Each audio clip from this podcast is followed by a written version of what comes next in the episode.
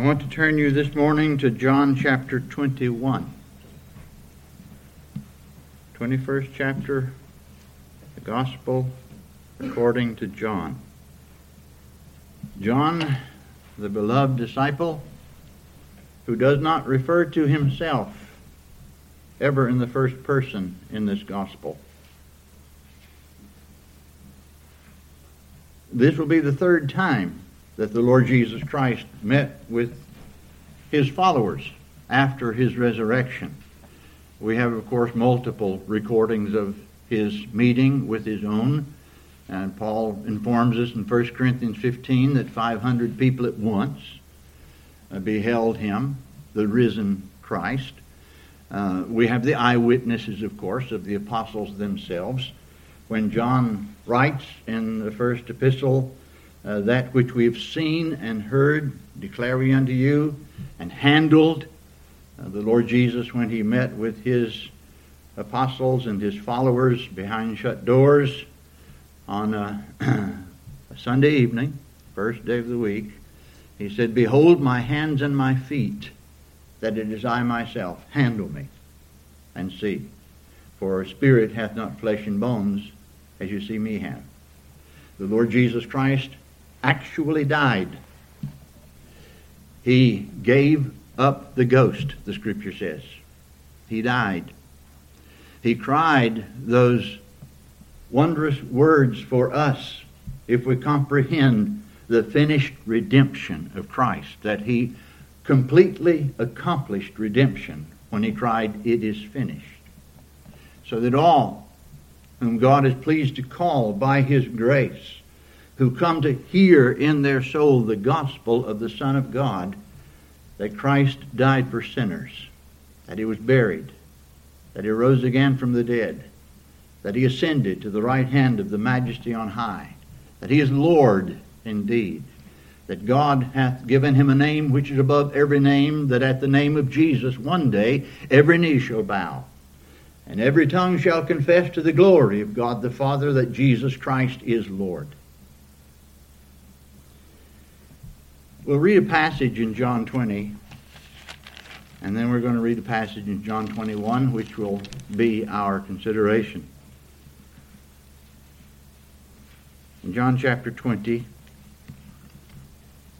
and verses 1 through 10. The first day of the week cometh Mary Magdalene early, when it was yet dark, unto the sepulchre and seeth the stone taken away from the sepulchre. Then she runneth and cometh to Simon Peter and to the other disciple whom Jesus loved, and saith unto them, They have taken away the Lord out of the sepulchre, and we know not where they have laid him. Peter therefore went forth, and that other disciple, and came to the sepulchre. So they ran both together. And the other disciple did outrun Peter and came first to the sepulchre.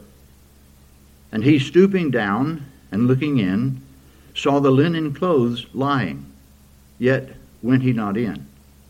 Then cometh Simon Peter following him, and went into the sepulchre, and seeth the linen clothes lie, and the napkin that was about his head, not lying with the linen clothes, but wrapped together in a place by itself.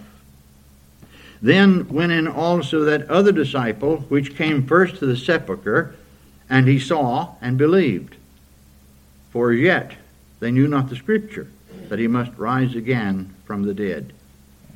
Then the disciples went away again unto their own home. But we're going to look particularly at the third time the Lord Jesus Christ meets with his followers in the 21st chapter and verses 1 through 8. And after these things, Jesus showed himself again to, his, to the disciples at the Sea of Tiberias. That is another word for the Galilean Sea or the Galilean Lake. And on this wise showed he himself. There were together Simon Peter and Thomas, called Didymus and Nathanael of Cana in Galilee, and the sons of Zebedee, and two other of his disciples. Simon Peter saith unto them, I go a fishing. They say unto him, We also go with thee. They went forth and entered into a ship immediately. And that night they caught nothing. But when the morning was now come, Jesus stood on the shore. But the disciples knew not that it was Jesus. Then Jesus saith unto them, Children, have ye any meat? They answered him, No. And he said unto them, Cast the net on the right side of the ship, and ye shall find. They cast, therefore, and now they were not able to draw it for the multitude of fishes. Therefore, that disciple whom Jesus loved saith unto Peter, It is the Lord. Now, when Simon Peter heard that it was the Lord, he girt his fisher's coat unto him, for he was naked, and did cast himself into the sea. And the other disciples came in a little ship, for they were not far from land, but as it were two hundred cubits, dragging the net with fishes. There are those who take the view that this last chapter of the Gospel of John was written by the hand of John, but was added at a later time. Then uh, there are those who also uh, believe that this last chapter of John is like the first chapter being a prologue. This is the epilogue. That's what I believe it is, the epilogue. Because when you read the Gospel of John, its purpose is reached when you get through chapter 20. And uh, it almost sounds as if it could end in uh, chapter 20. It appears that way when reading it. In that chapter, Thomas made his great confession, and that confession, which corresponds with the prologue of this gospel that sets forth the deity of the Lord Jesus Christ in John 1. In the beginning was the Word, and the Word was with God, and the Word was God. John writes, All things were made by him, and without him was not anything made that was made. Then he tells of the Word becoming flesh, becoming human, taking human nature into union with his eternal deity. The Word was made flesh and dwelt among us, and we beheld his glory. The glory as of the only begotten of the Father, full of grace and truth. Of course, then we have the confession just before the purpose of this gospel is given, where Thomas falls before the risen Christ, having said, I'm not going to believe unless I can touch him, unless I can see him, unless I can experience this. The Lord Jesus tells him, Go ahead. He falls before him, crying that great confession, My Lord and my God. Then we have the purpose of the gospel. Many other signs. Truly did Jesus in the presence of his disciples, which are not written in this book. But these are written that you might believe that Jesus is the Christ, the Son of God, and that believing you might have life through his name. So, John chapter 21, we view as an epilogue, meaning a conclusion, but with additional information. This chapter is rich in instruction for us. Not to mention, when you read further in this chapter, and there's a special call given to Peter to feed the Lord's sheep that many have been called by that passage into the gospel ministry, including this preacher.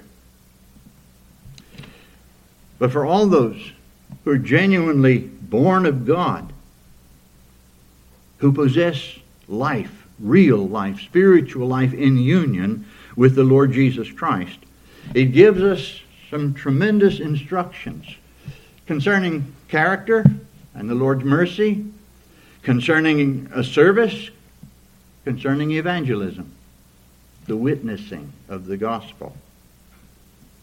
Another wrote, It is history.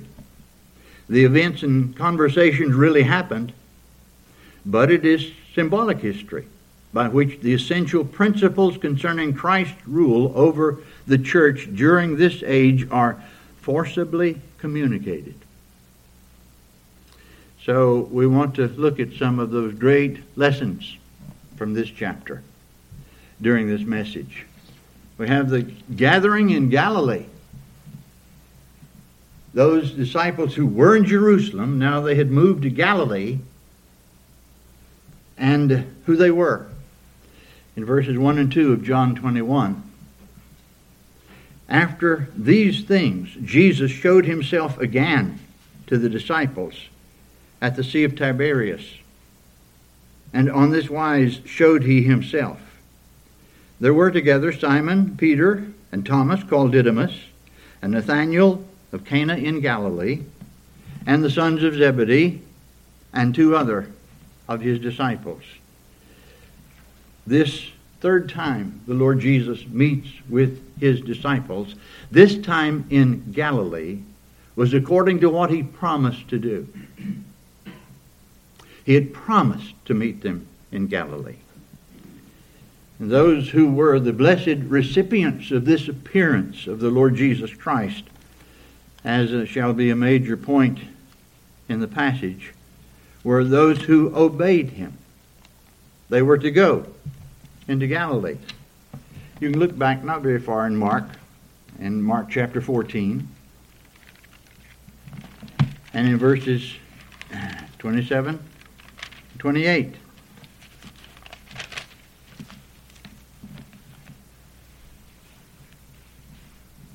And Jesus saith unto them, All ye shall be offended because of me this night.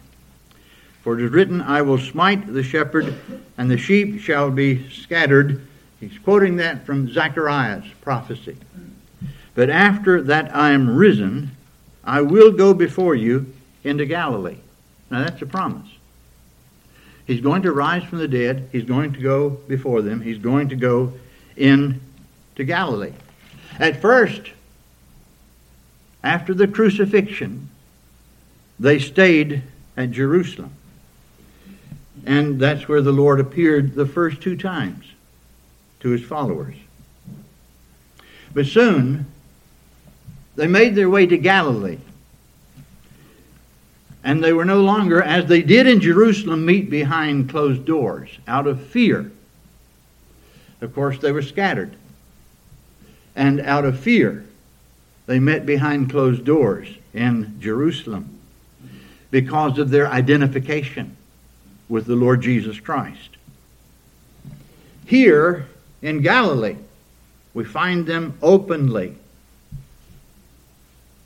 meeting with the Lord openly in the very place where they were really best known, where they'd also proclaimed the gospel, where they were known to be the disciples of the Lord Jesus Christ.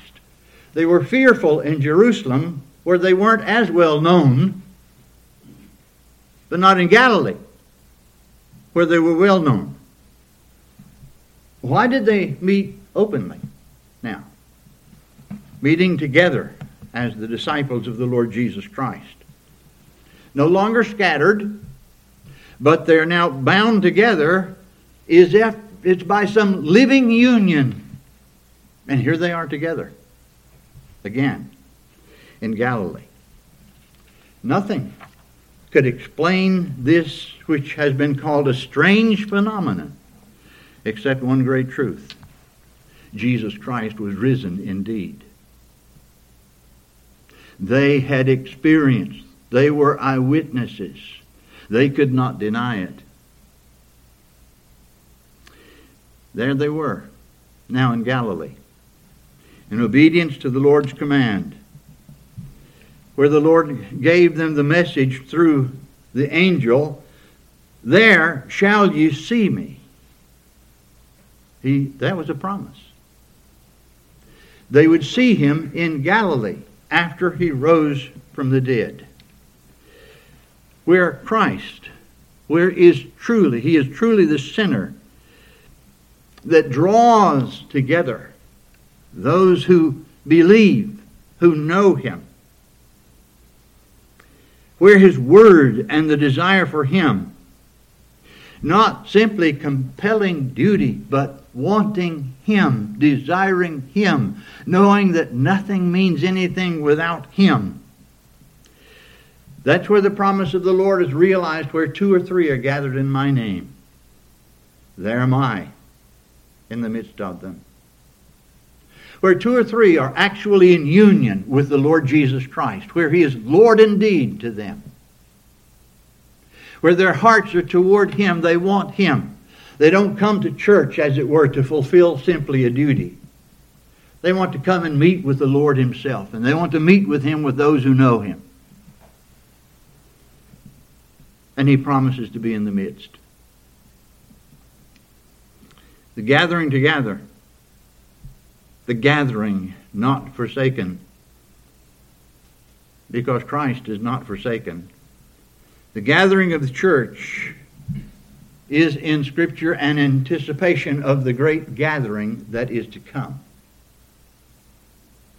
We live in a fallen world. We live in a country that's on the decline. It's incredible, of course, what's taking place. Unless God turns it around, it will collapse as much as did the Roman Empire. But those who are in Christ those who belong to Him. Those who, in belonging to Him, are joined one to another in Him. Rejoice in the gathering of the saints. That gathering anticipates the final gathering when He comes the second time. Of course, that's included in not forsaking the assembling of yourselves together, as the manner of some is, but exhorting one another, and so much the more, as you see the day approaching. The Apostle Paul can exhort the Thessalonians in 2 Thessalonians chapter 2 concerning the gathering that shall take place when the Lord Jesus Christ comes in glory. All of the saints shall gather together all of my dear brethren, now I'm old enough to realize many of them, going to speak in the conference in St. Louis. Many of those who spoke in that conference when I began, over, I guess, a quarter century ago now, they're with the Lord.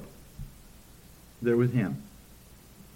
Many of your loved ones who died in the Lord, they're going to be in that gathering when He comes. It is a glorious thing. But the saints alive now want to gather together. They love to be together. They want to be together, but they want to be together in Him, where He is central. But we consider the significance of those in our text who gathered and some encouragement we might draw from them. We read in verse 2 There were together Simon Peter and Thomas called Didymus, and Nathanael of Cana in Galilee, and the sons of Zebedee, and two other of his disciples. Five of this group, with great importance for us to know, were the very same men who comprised the nucleus of the church to begin with. They were the first called. And they were called at the Sea of Galilee. As significantly recorded, of course, in the very first chapter of this Gospel of John. Peter, Nathanael, and John were called by name in the beginning. And in all likelihood, Philip and Andrew, Peter's brother, who were also called, were, are the two unnamed disciples. Two others, Thomas by name, and the other son of Zebedee, James, bring the number to seven. Seven of them gathered together. The scripture has a tremendous lesson for us as well. Those whom Christ saves by his grace Those whom he calls by his grace, he keeps them. He keeps them, just as these were kept. The very first ones. That's a tremendous lesson, of course, we have here. A tremendous illustration of an edifying truth stated in Philippians, being confident of this very thing, that he which hath begun a good work in you will perform it until the day of Jesus Christ. Those whom Christ calls by his gospel, those whom he calls out of the world and unto himself, he keeps. That, of course, we find blessedly in the great high priest prayer of the Lord Jesus Christ. Those whom thou hast given me, I have kept, and none of them is lost. He prayed that when he knew these men were going to forsake him out of fear. The cross was horrendous, even physically, even more so spiritually for the Lord Jesus Christ. The Romans were formidable. And those men were fearful, and they fled. Though they fled, the Lord Jesus Christ would not reject them. They were His. They were bought by His redeeming blood. With all the weakness displayed by the followers of the Lord Jesus Christ, the little faith. Often he had to reprove them, O ye of little faith. The oft spiritual ignorance that they displayed when he would teach something and they didn't take it in.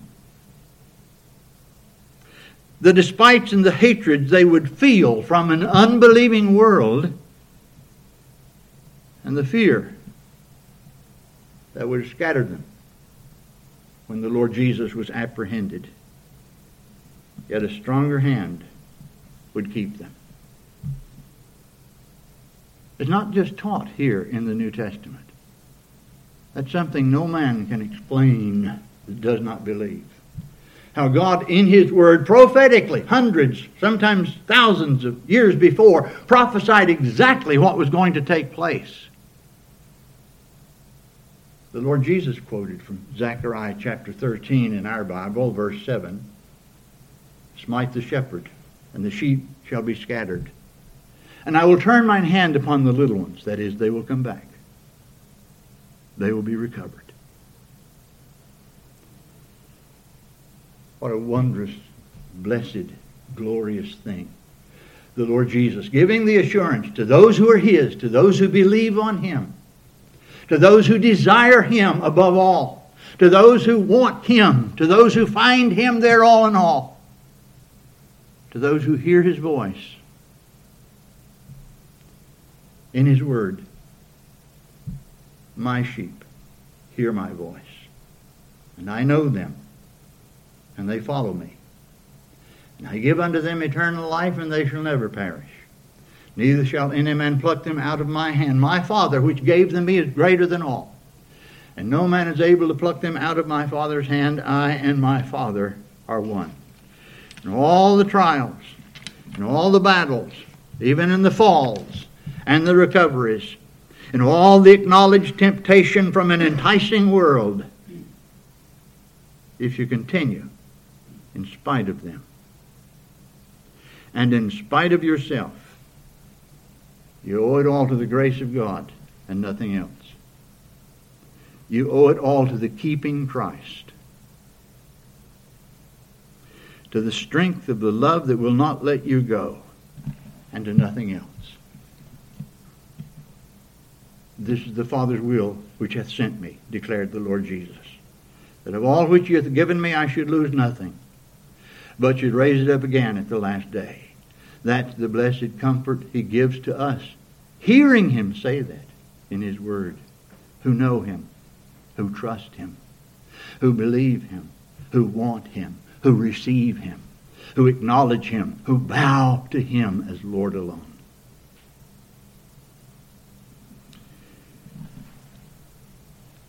as to emphasize the legitimacy of this application. Nathanael. Nathanael is mentioned nowhere else in Scripture. He's mentioned in the first chapter and the last chapter of the Gospel of John. It makes us think of the connection of the keeping grace of the Lord Jesus Christ. Those who were called, those who suffered, those who battled unbelief, those who had trials and difficulties, and those who witnessed the resurrection, uh, having witnessed the crucifixion of the Lord Jesus Christ. They're kept. Here they are, gathered. Isn't that a wondrous thing? That's what we find here. He keeps his own. We've passed 49 years as a church. I think the ladies may do something special for our anniversary on the day when we have the Lord's table. The Lord has kept it. He's the one who said, I've set before thee an open door and no man can shut it. Plenty have tried. Plenty have tried, but unable to do so. Much warfare. The Lord does what he says. He keeps what he says he will do. He keeps his promises perfectly. But I want us to look at two, two that head the list here. Peter. Peter, the denier, now humbled, now stripped of all of his self confident boasting ability to stand with Christ and even die with him. Now to learn the great lesson he heard but didn't really hear evidently before. The Lord Jesus Christ said, I have prayed for thee that thy faith fail not. I have prayed for thee that thy faith fail not. And it wouldn't. With all that he had gone through, it wouldn't. He'll learn the wonders of the grace of the Lord Jesus Christ, though he denied him three times. The Lord will ask him three times, and he knew the answer. Lovest thou me? More than these. Peter. Thomas. Thomas was the former defiant unbeliever. He just couldn't believe unless he experienced it. Thomas.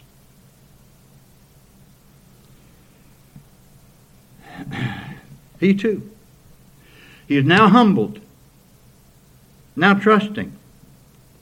Now he is the confessor of the higher nature of the incarnate Lord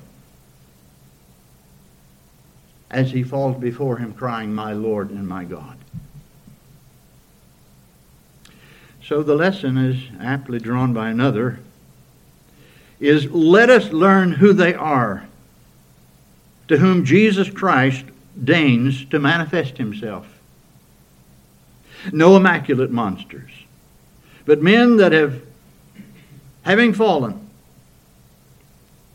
have learned humility and caution, and by penitence have risen to a securer standing, and have turned even their transgressions into steps in the ladder that lifts to Christ. Now that's something. When our falls are used of God to bring us closer to the Lord. And that's what happened with these men. And then we have the great lessons we could draw from the empty and then the full fishing net. In verses 3 through 11. Simon Peter saith unto them, I go a fishing. They uh, say unto him, We also go with thee. They went forth and entered into a ship immediately. And that night they caught nothing. But when the morning was now come, Jesus stood on the shore. But the disciples knew not that it was Jesus. Then Jesus saith unto them, Children, have ye any meat? They answered him, No. And he said unto them, Cast the net on the right side of the ship, and ye shall find. They cast therefore. And now they were not able to draw it for the multitude of fishes. Therefore, that disciple whom Jesus loved saith unto Peter, It is the Lord. And when Simon Peter heard that it was the Lord, he girt his fisher's coat unto him, for he was naked, and did cast himself into the sea. And the other disciples came in a little ship, for they were not far from land, but as it were two hundred cubits, dragging the net with fishes. Well, there's something we could begin with here when we consider these disciples going fishing again. And we consider something about them and about their differing characteristics, which I think will afford us a great lesson. These were not chosen from among the rich or the influential or the cultured or the highly educated of the world. These were men who had to work hard for their living. They were men who had calluses on their hands. So it may have been since some time had passed since the Lord Jesus last showed them to him on the second Sunday after his resurrection. They thought we're going to have to go back to work. We're going to have to go back to our former occupation. Of course, we know that work, hard work, diligence, industry is commended by God. We know that so. Every nation where men have started taking from the public trough, as it were, where the diligent support the indigent, that nation is heading toward a collapse. God ordained work. Work is a good thing. These men were hard work workers. It was while they were working, they were performing the arduous task of their fishing business. At least some of them. While they were at this work, the Lord called them to leave their nets when in the first time when he called them in chapter 1. When they saw him for the first time and he called them. He called them to leave their fishing nets and to labor in his vineyard. And says unto them, I will make you fishers of men. And they still are. I will make you fishers of men. These men were common laborers. These who worked with their hands in following Christ, in following Him only. They became the instruments in His hands that would become the first founders of His mighty church. They who were deemed by others unlearned and ignorant That's what they said about Peter and John. These were unlearned and ignorant men. But they took knowledge of them, of one thing. They had been with Jesus. These men turned systems of philosophy on its head. They silenced the so called prudent and wise of this world in the preaching of the gospel of the cross of the Lord Jesus Christ. And nothing can account for the glorious gospel we read, written by John, who puts himself completely in the background in this gospel, or the epistles of Peter, so rich and full throughout, having the highest of true wisdom and instruction. They were taught of the Lord. They were taught in the school of Christ. They were given abilities that were wondrously supernatural. They would turn the world upside down. Why? Because they were actually yielded to the Lord Jesus Christ. They were instruments in his sovereign hands. He gave them a wisdom that is higher than any wisdom of the world, that transcended it. It came from him. The Lord giveth wisdom, out of his mouth cometh knowledge and understanding, Proverbs 2 6. There are those who have doctorates. They don't have near the knowledge my grandmother had. And I don't think she made it through the eighth grade. That wasn't necessary then, it seemed, for them. But she knew some things they could not comprehend. how different these men were from one another.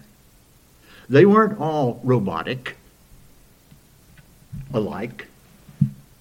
They differed. They were different. They were different, different in temperament. They were different in ability. And that's surely demonstrated in our passage. Peter is a man of action. Can't help but seeing that. He's always forward. He's always the spokesman. He's all ready to be first. He's already saying, I'm going with him to death. He's a man of action. He took the lead and determined we're not going to simply wait, we're going to go to work. Let's go fishing. That was Peter. But John, in the chapter before, at the gravesite was the first one to perceive it is the Lord. It's the Lord who's standing on shore. It's our Savior. It's our Lord who died on that Roman cross and is now standing on shore, who met with us twice before on Sunday evenings. It is Him.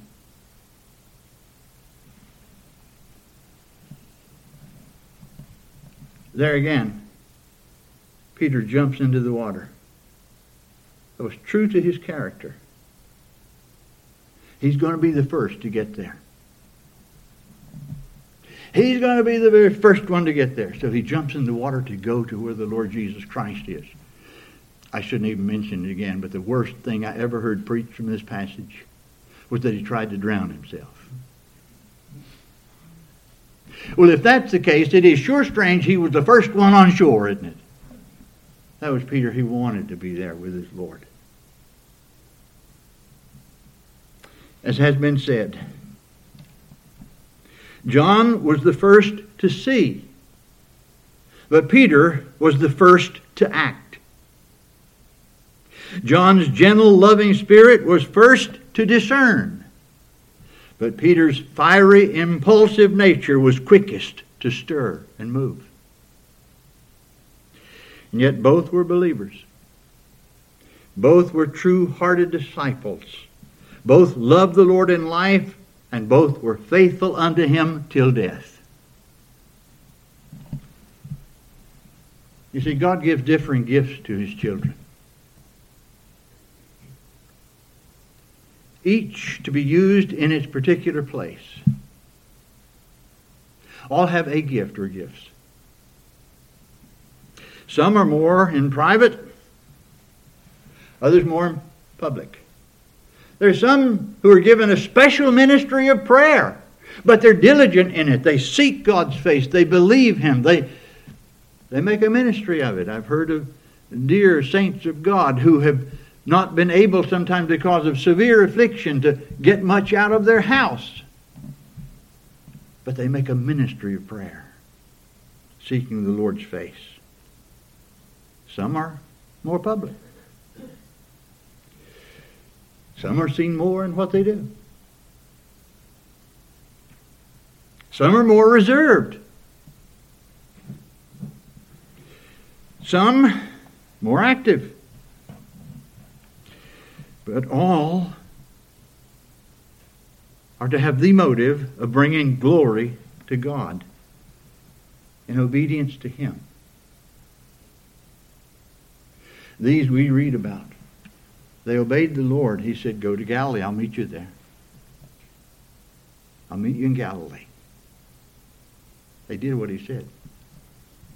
Those who believe him and walk in simple obedience to him, he makes them his instruments. In whatever way he may be pleased to use them. And if the love of the Lord who saves and equips to serve him is really there, if the glory of God is truly the aim in all that you do, then He will, in the way He chooses, use you as He will, according to His will.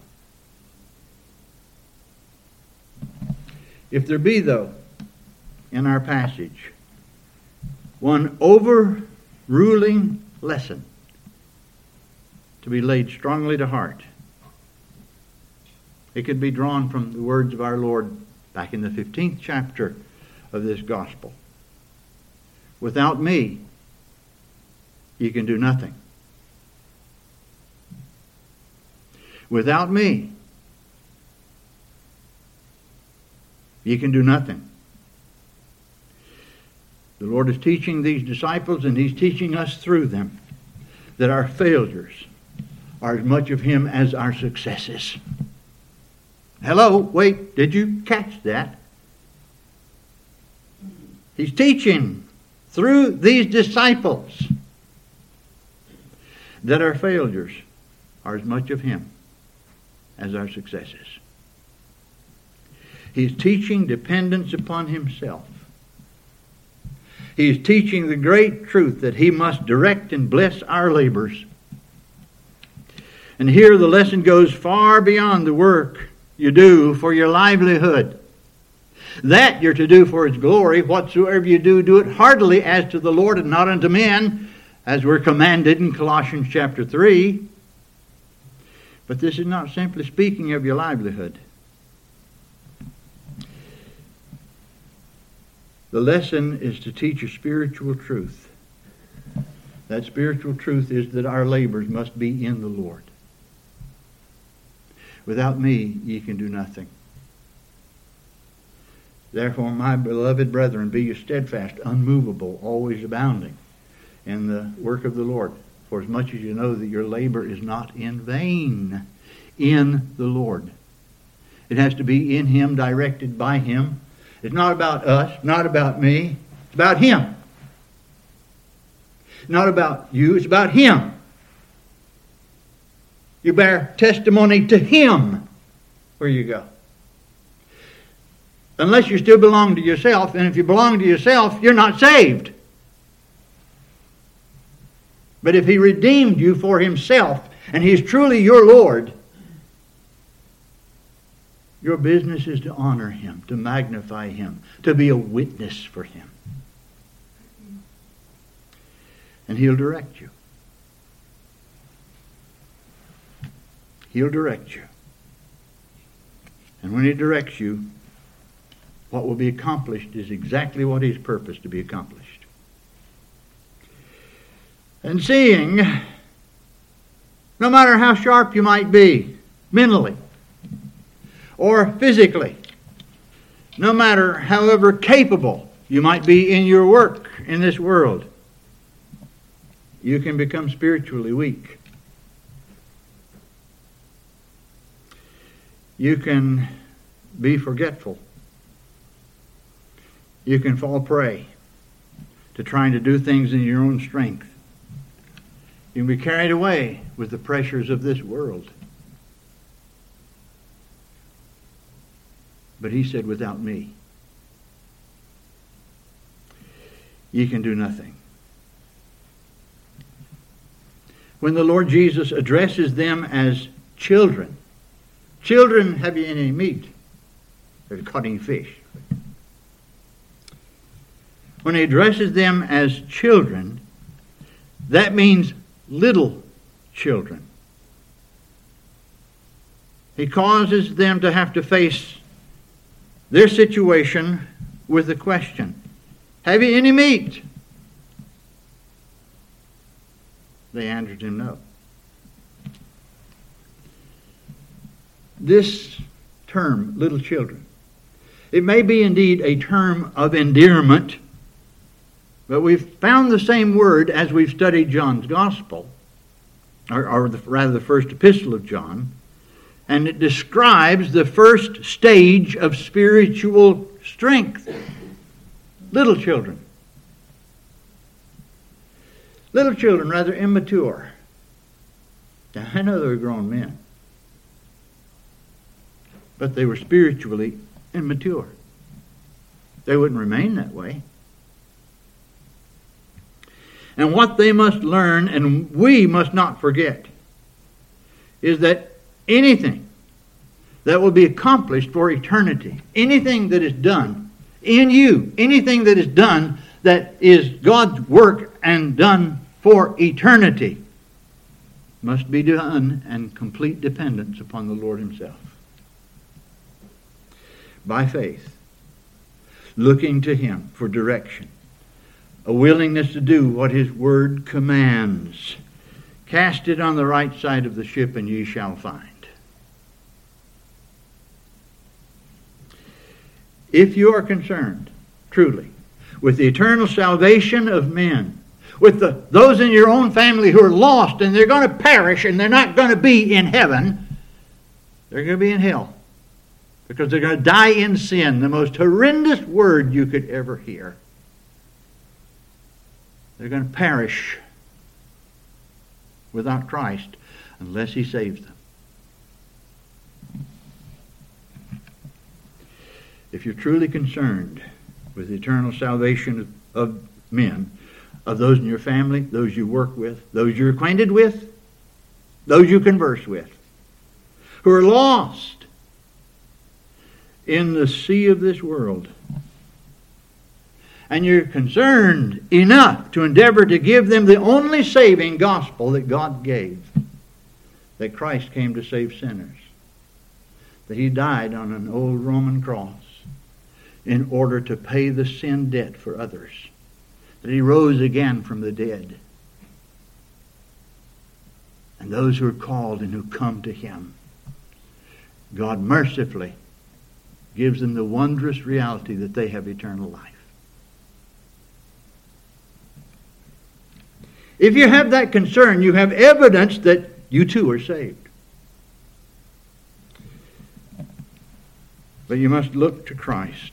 You must depend only upon Him and realize that it must be God who calls to Christ through your witness, or all, no matter if you toil day and night, will yield no fruit. Without me, ye can do nothing. How we ought to daily cry unto him in prayer, seek his face. I ought to daily desire his direction. Lead us guide us. I ought to daily ask Him to make us an instrument for His glory and toward the salvation of others. Do what He commands. Look to His word for direction. He who called thee said, I will make you a fisher of men.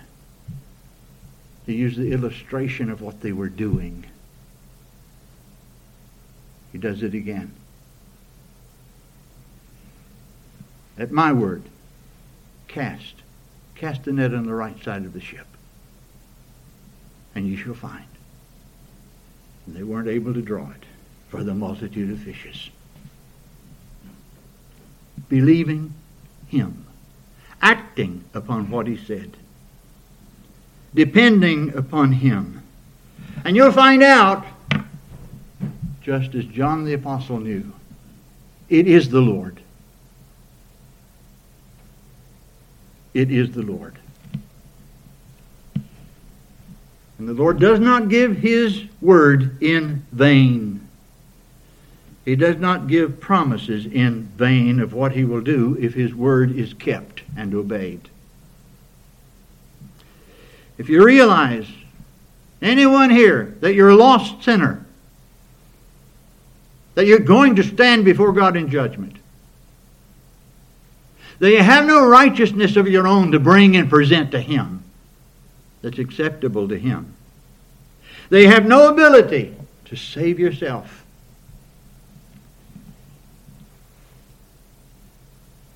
Hear His word. Hear His word. Come unto me. Come unto me, all you that labor and are heavy laden, and I will give you rest. Take my yoke upon you, and learn of me, for I am meek and lowly in heart. And ye shall find rest unto your souls, for my yoke is easy and my burden is light. You're in the most serious place you've ever been in your whole life right now.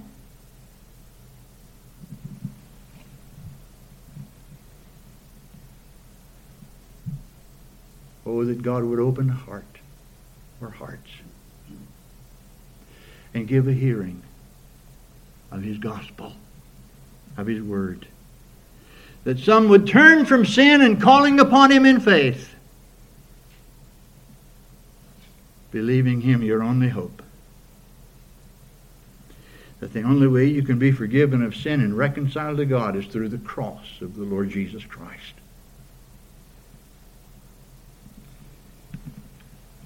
Or else. Otherwise, there's no other alternative whatsoever. Otherwise, you'll find the sea of life to be turbulent.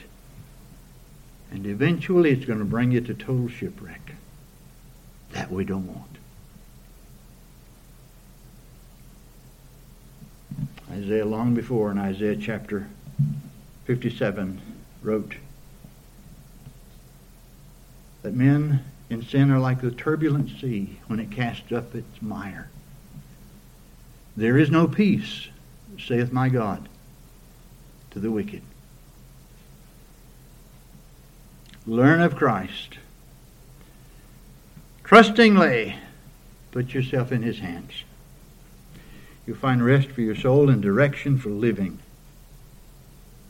Even in this turbulent sea of life. May God bless the ministry of His holy word.